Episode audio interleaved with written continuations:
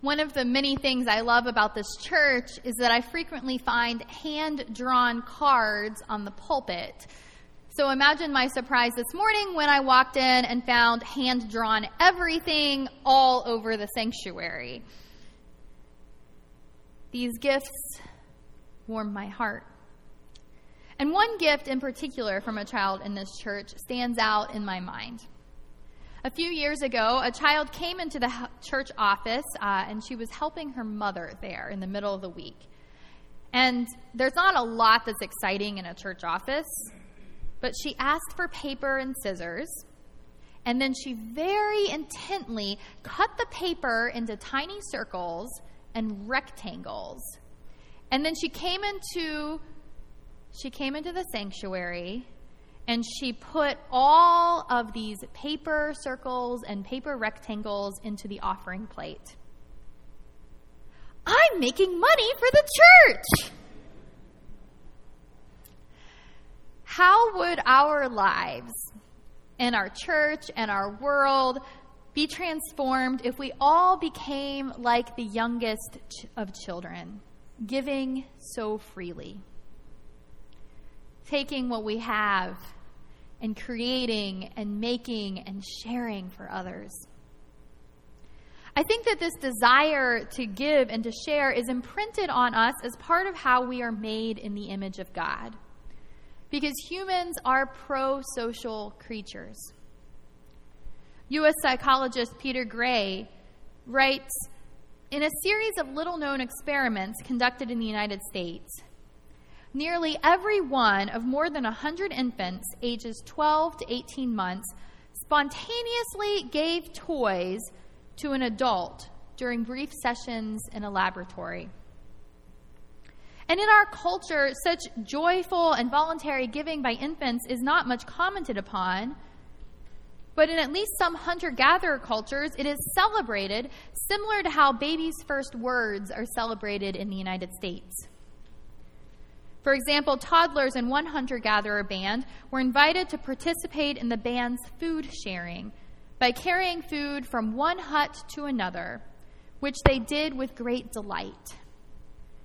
This band taught that no human trait was more crucial to their way of life than the willingness to give or share. Their survival depended on it, and so really does ours if you stop to think about it. End quote. I love this celebration of giving.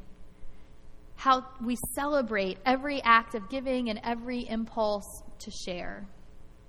Rather than just receiving some glitter stained pieces of artwork and going, oh, great, now there's glitter everywhere. Instead, too often we in the United States we act like slightly older children. So, not these like up to 18 months, but the slightly older children who negotiate for a raise in their allowance, or yell mine, or assume that we possess all the things in our lives that we, because we touched it first, that it's ours. My friend's three year old went into full meltdown mode when their church did a giving calendar that asked them to give away something every day for 40 days. And the three year old cried, People don't need our money. I need money to buy toys. If our giving nature is part of how we're made in the image of God, then our possessive nature which also shows up very early in life, is part of how sin distorts this image. Our desire and calling as Christians is to return to the fullness of who we were created in God to be. Unsullied, undistorted, the image of God in us. And so we're constantly on the lookout for how God's image appears in the world, noting when this image of God is distorted, and celebrating when God's image is restored and renewed and breaks through once again. This is one reason why we do God sightings. And I'll add, Did he leave the room? Nope, he's still here. Well, I'm just going to embarrass you for a second, Mitchell.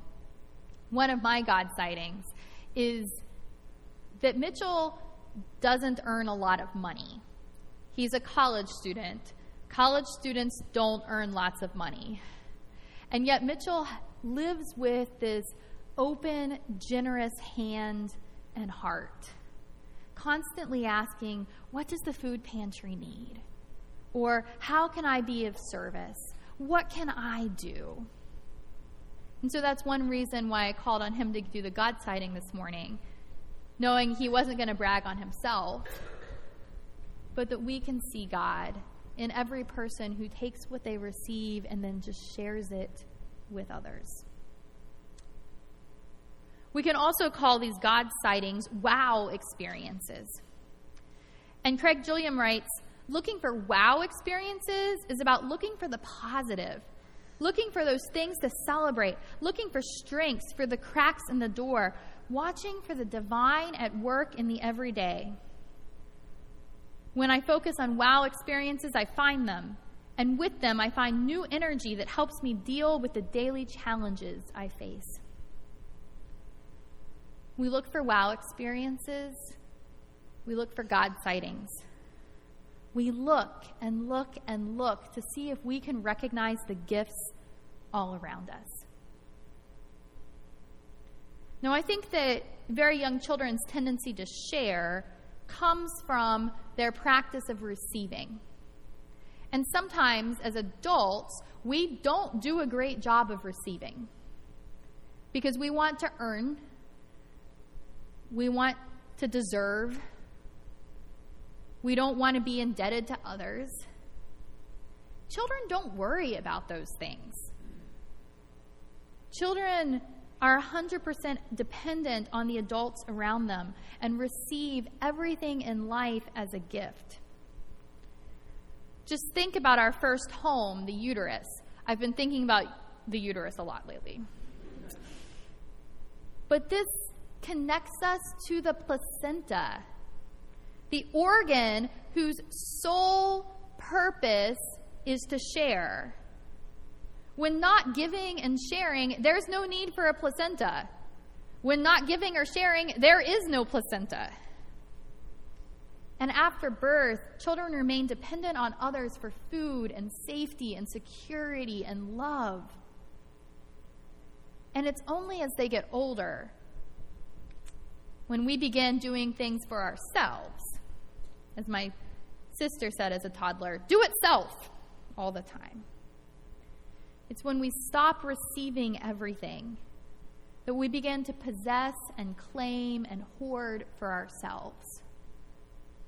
But when we're receiving, and in a posture of receiving, we know there's enough. We trust there's enough. We're willing and ready to share with others. So Jesus calls us in this scripture passage to receive the kingdom of God as little children. I think this means that we're called to receive the kingdom of God as a gift. There's nothing we can do to earn it, no way to purchase it, no way to deserve it or merit it. The kingdom of God is just pure gift. And sure, we can refuse it. We can refuse any gift. But it's still a gift, not a reward. And I think when we can grasp this reality of God's new creation, then perhaps we can grasp its reality for every single part of this current creation. That everything is gift. This month, as Mitchell shared with us, this, we're talking about budgets as moral documents. And we're going to look uh, next week about spending through a moral and ethical lens. But before we do that, I invite us to consider that little line at the top of every budget, that little line that actually determines what is able to follow income. How do we understand what it is that comes into our lives? Because before we even think about the spending side of budgets, we have to recognize the source of what we're spending. Because when we look at the spending side of things, uh, we'll include giving and charity and a few other things like that. But we can never outgive God because 100% of what we have is gift, undeserved, unearned gift. And ultimately, how much money we earn is an accident of history. Were we born to wealthy parents? Were we born citizens so that we can pursue higher education and be paid above the table rather than below? Did our generation live through a depression or a recession? Did we buy a house right before the market crashed? Or were we born white in a country that practiced white affirmative action through real estate policies and redlining? What did our families and communities teach us about money? Were we born descendants of slaves, people still waiting for reparations? All of these questions point us to how there's so much out of our control, so much that determines our wealth and our income that aren't entirely connected to what we earn or deserve. And yes, there are individual decisions that we make that contribute to how much, how much we earn and accumulate. But the latest, latest research shows that individual decisions pale in comparison to external factors. Recent studies show that even when controlling for income, education, and other factors, race is still the primary determinant of how much wealth one has. And I say these things not to make any of us feel guilty at our privilege or demoralized at our lack of privilege. Rather, I think it's an invitation for us to reflect on what is in our control and what isn't. Much of what we are given, much of what we have, is not within our control. Rather, what we do and how we view what we are given is within our control. Today we're going to celebrate communion. And when we celebrate communion, we come forward with our hands out and we receive the bread. And there's nothing that we can do to earn the bread and the juice. There's nothing we have to do to be good enough for God. All it is is gift. And we come with a posture of receiving and say, Thank you, God, for these gifts. And before we come to say thank you, God, for these gifts, knowing that as we receive, God is transforming us into the body of Christ, we have what we call the great thanksgiving. So we give thanks for all of these things in our lives, and then we give the great thanksgiving when we share, God, thank you, thank you, thank you for all that you've done for us. You've given this communion to us. And it's all gift, all of it.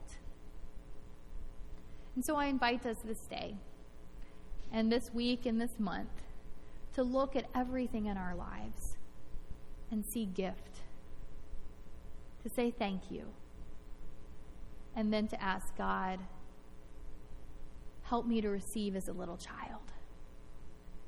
And restore in me the gift of childhood where I want to give to others all the time, not worrying about whether it's too glittery, not worrying about how it will be received. But I'm just going to receive from you, O oh God, and share with others. Amen.